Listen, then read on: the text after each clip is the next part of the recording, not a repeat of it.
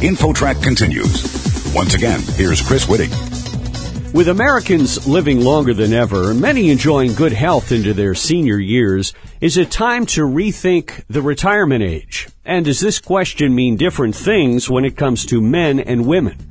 Here to discuss this with us is Chris Conover, a research scholar at Duke University's Center for Health Policy and Inequalities Research and an adjunct scholar at the American Enterprise Institute. Now, you've looked at life expectancies over the last century, I guess back to 1900 and perhaps beyond. What did you find there? Well, we found that since 1900, male life expectancy at age 20 has risen 14 years. Yet the working life expectancy of males is actually a tiny bit lower than it was back in 1900. So men are living longer, but they're not working longer. How do you see this affecting society? I think you would consider this a negative situation for all of us, right? Well, it's problematic in the sense that the more years people spend in retirement, the more tax dollars are being used to support them for Social Security and Medicare. Social Security is actually relatively easy to fix. That is just slight adjustments in how we account for inflation or taking the retirement age up a couple of years would solve that problem quite readily. Medicare is a quite different proposition.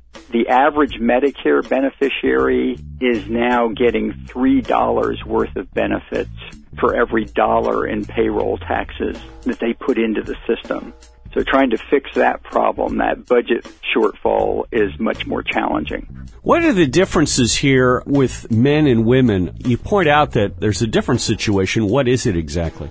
Well, for women, life expectancy actually increased more than for men since 1900, 17 years instead of 14. And in contrast to men, working life expectancy for women actually has risen steadily since 1940. Unfortunately, we don't have figures back to 1900 for women. But that said, women still spend less of their lifetime working. And when I say working, I'm talking about paid employment, being in the labor force and getting a paycheck. I'm not trying to imply that women who stay at home and raise kids aren't working, but the point is from the standpoint of trying to get more payroll taxes to finance these social programs like Social Security and Medicare, the fact that there's a lot of adults who are not in the paid workforce and then they go and retire and they get some of these benefits that just creates a bigger challenge in terms of filling the fiscal gap.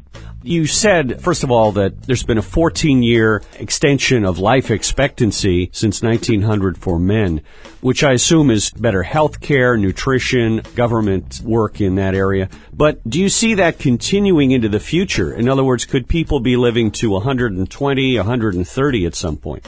Well, I don't know whether they'll live to be 120 or 130, but Social Security actuaries have to project where the Social Security Trust Fund is going to be 75 years out. And in making their projections, they are assuming a constant increase in longevity over that period of time. And that's part of the reason why the fiscal imbalance keeps growing over time. It's a combination of we have more baby boomers coming into the system and drawing benefits, but it's also the case that the average beneficiary is getting benefits for a longer period of time because they're living longer. And of course, with the demise to a great extent of the pension system from big business, it's leaning more and more on the taxpayer to fund the retirement and the medical programs. You say that there will be heated discussions about this, but what do you think? Is there a solution to this? I mean, you're going to have a lot of seniors who are going to obviously be very reluctant to have anything change for them. And then you might have young people who feel it's a very unfair situation. Right, and I think that most proposals for redressing this problem tend to think in terms of trying to grandfather current retirees or people that are close to retirement on the grounds that we basically made a promise to them and we can't break that promise so late in the game that they can't adjust financially. Whereas for younger workers, maybe in their 30s or 40s or even early 50s, if we said, well, we're raising the retirement age one month a year for the next 12 years or something like that, they would have plenty of time to sort of make up for any shortfall in retirement income that they were otherwise counting on. We're talking on InfoTrack with Chris Conover, a research scholar at Duke University's Center for Health Policy and Inequalities Research, and we're talking about the uh, growing length of retirement for men and the shorter number of years spent working. Chris, I'm curious if you have any information about other countries around the world, if they have addressed this situation in a different way from here in the U.S. I mostly study health policy and I looked at these numbers in the context of trying to understand sort of the ramifications for the Medicare program. Interestingly, the United States is sort of unique in the industrialized world in terms of having universal coverage or close to universal coverage for their elderly population, but not the rest of the population. So we're sort of in a unique circumstance in terms of the challenge of financing health care for our elderly relative to other countries. That said, we actually are in a better position than many other countries in terms of the aging of populations. Other countries like Japan and some of the countries in Europe have a much higher fraction of their population that is elderly, and therefore that's a challenge for them to finance these retirement years as well. It seems, though, that a significant part of our population over 55 has decided they must continue to work in order to support themselves. That isn't really addressed here, though. You're talking mostly about people who have just retired, but aren't a lot of people in a financial bind with lower stock market returns and all of that?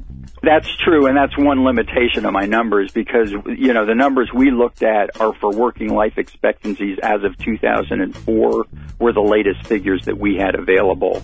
I'm guessing that as we go forward in time, maybe working life expectancies are going to start creeping up precisely for the reasons you just described. You do think it's probable that the retirement age standard will be raised at some point in the U.S.?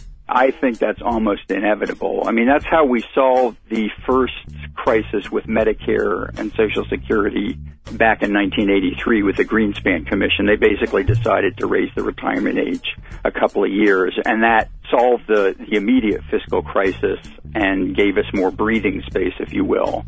And now we're at a point again where we have to relook at some of these issues about how the program is structured, how generous the benefits can be, and that sort of thing. If you could wave a magic wand, Chris, and solve this problem, what would change? Well, for Social Security, I think that you could just slightly tweak the retirement age, maybe a year or two extension on that. There's also an issue of how we index the benefits because what we do is we have an inflation index so that Social Security benefits are rising with the cost of living. It turns out that what we're actually doing is increasing those benefits at the rate that wages rise in our economy, and wages tend to go up faster than prices because every year we get productivity gains that allow us to pay workers more because they do more in the same amount of time. But because of that, it means that our Social Security benefits are going up roughly 1% higher than the true cost of living. And many people have suggested why not index it to a true cost of living metric. And it means that in the long run, the benefits won't rise as quickly. But too many politicians characterize that as a cut in benefits, but it's not really a cut in benefits in terms of purchasing power. It allows Social Security beneficiaries decades out to have the same standard of living as their parents or grandparents might have had on Social Security. But they will fall behind the standard of living of whatever workers' standard of living is in those out years. For Medicare, I think the challenge is a lot greater and the fixes are going to be much more dramatic. Paul Ryan has suggested some interesting changes in the Medicare program to make it more market oriented. I think that that certainly has got to be part of the solution that we have got to get away from this idea that we have an entitlement and it's sort of a government run program. We're really not harnessing the power of competition to control utilization and the cost of care in the way that I think we probably should.